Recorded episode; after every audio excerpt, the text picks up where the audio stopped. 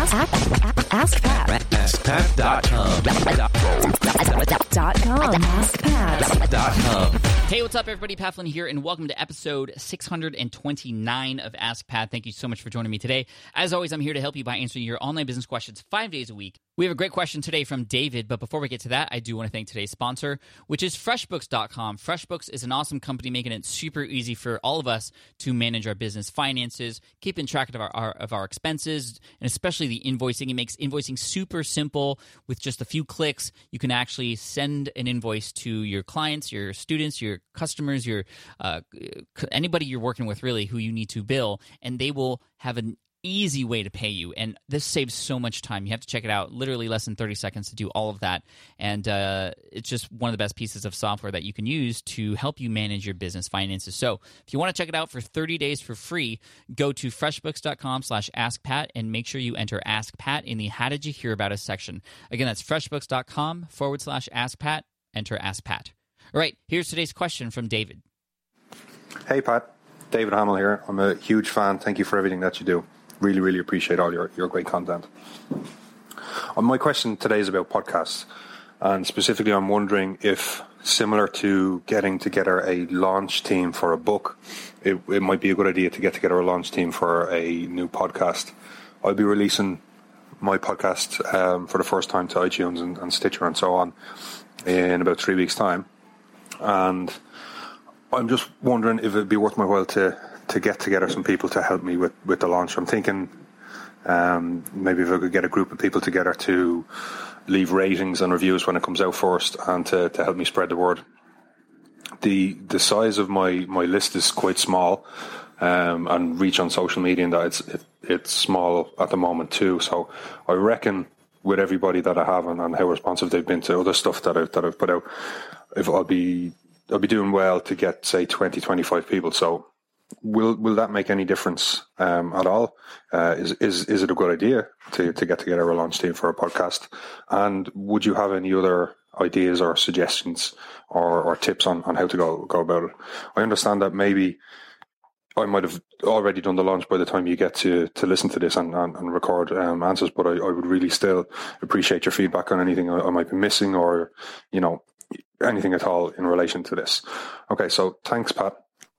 Hey, what's up, David? Thank you so much for the question. And uh, I believe that by the time you listen to this, your podcast will already be out. So I apologize. I'm, I'm unable to get this answer to you in time. But like you said, uh, you still want to hear the answer. And I think a lot of people could benefit from hearing this answer because the quick answer is yes, absolutely. You can benefit launching anything a podcast, a YouTube channel, a blog, a book, a product, a course, anything, a Kickstarter campaign, if you have a team behind you. Now, there's an episode of the SPI podcast that if you're interested in building your launch team, again, it doesn't doesn't have to be with a book uh, or a podcast or anything specifically. Just if you're launching anything, if you have a team behind it, it can really help you kickstart and just really launch with a bang. And there's an episode of the SPI podcast, episode 198 if you go to smartpassiveincome.com slash session 198 that'll take you to an interview that i have with my street team leader his name is daniel decker and uh, he led the team. He helped create it but we go over the entire process so anybody can do the exact same thing.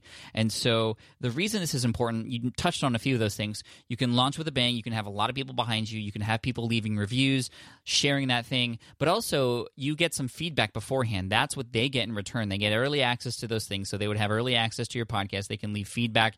But if it's great they're going to want to push it out. They're going to want to promote it because when you get early access to something and then that person who gives you early access says okay go you're going to want to push it out because you're going to feel like you have something special that not everybody else has. So, as a member of a launch team, you're going to feel great and you want to help promote it. You want to get the word out there, especially if you know it's going to be big. You want to be the first people out there to share it with your friends and family. But as the person who has this launch thing coming out, man, it doesn't even take a big team to have a dramatic effect. I talked to a lot of people before I launched my book, Will It Fly, which had a launch team of about 400 to 500 people, which is pretty big actually. Uh, when when Let Go came out, there was a smaller launch team, and I've noted I've noticed and heard from people that uh, even launch teams of 30 to 50 people can really have a dramatic effect because really, you, you, the last thing you want is to launch something and, and have there be crickets. And even just a small amount of reviews, even just a small amount of shares can really get things going. And plus, when people come to your page who haven't found you, who don't even know who you are, when they see reviews there already, when they see activity already happening,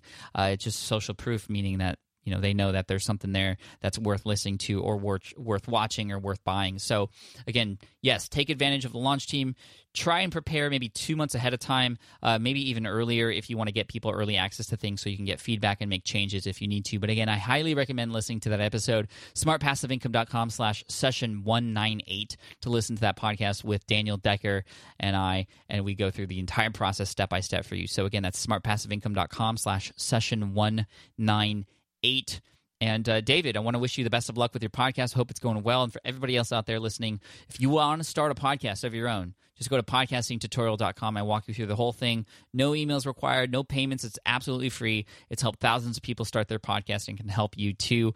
And uh, again, best of luck to everybody. Thank you so much, Daniel or David, for the question. I want to send you an Ask Pat T-shirt for having your question featured here on the show. And uh, for everybody else out there, if you have a question that you'd like potentially featured here on the show, just head on over to Ask Pat and you can ask right there on that page. Thank you so much. And as always, I love to end with a quote. And today's quote comes from Guy Kawasaki. It's short but sweet, and that is keep calm and post often.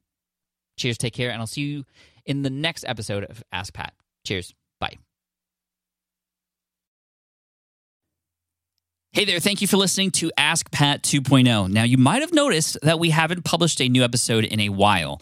And that is because in 2023, after 1,269 episodes, we decided to sunset the show. For now, at least. In this way, we can focus our energy and efforts on our other podcasts and other projects. That being said, all 1,269 episodes are still live and downloadable, and the published dates may be old, but there are still a ton of questions I've answered on the show and people I've coached. Those episodes are just as valuable as they were back then. So you can also visit smartpassiveincome.com slash askpat to dig through the archives. Plus, there's a search tool on the website that lets you search across our podcasts and blog.